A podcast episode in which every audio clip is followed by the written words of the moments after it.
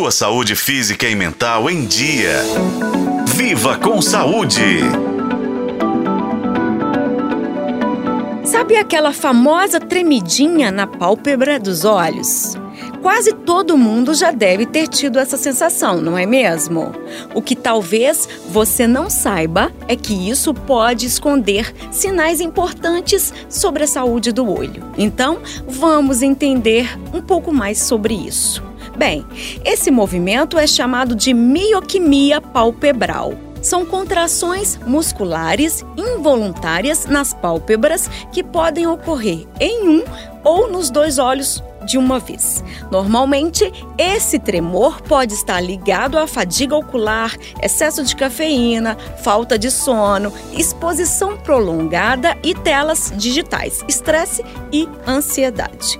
Apesar de, na maioria dos casos, esses tremores serem benignos e temporários, é importante ficar atento porque eles podem ser uma resposta a condições mais sérias, como distúrbios neurológicos ou falta nutricional crônica.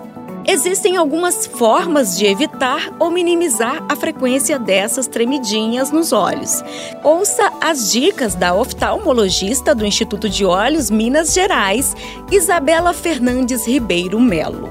Primeiro, se você já está sentindo tremor, tente dar uma pausa. Se possível, feche os olhos por um tempinho, tente relaxar. Também estipule pequenas pausas ao mexer no celular ou no computador. Olhe para longe e descanse os olhos. Ter uma boa noite de sono é essencial. Você deve também tentar reduzir o café, beber água e ter uma alimentação saudável. É importante lembrar que, em geral, o tremor nas pálpebras ele é inofensivo e ele dura pouco tempo. Mas, se o tremor for frequente ou se você notar tremores pelo corpo, sensação de fraqueza ou mudança na visão, é importante procurar um oftalmologista.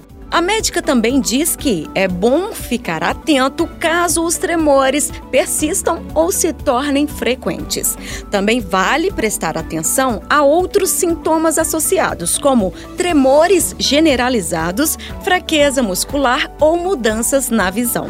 Portanto, se você tem notado esses tremores nos olhos, não ignore os sinais. O corpo muitas vezes nos envia mensagens importantes e a saúde ocular não deve ser subestimada. Eu sou Nubia Oliveira e este foi o podcast Viva com Saúde. Acompanhe pelos tocadores de podcast na FM O Tempo.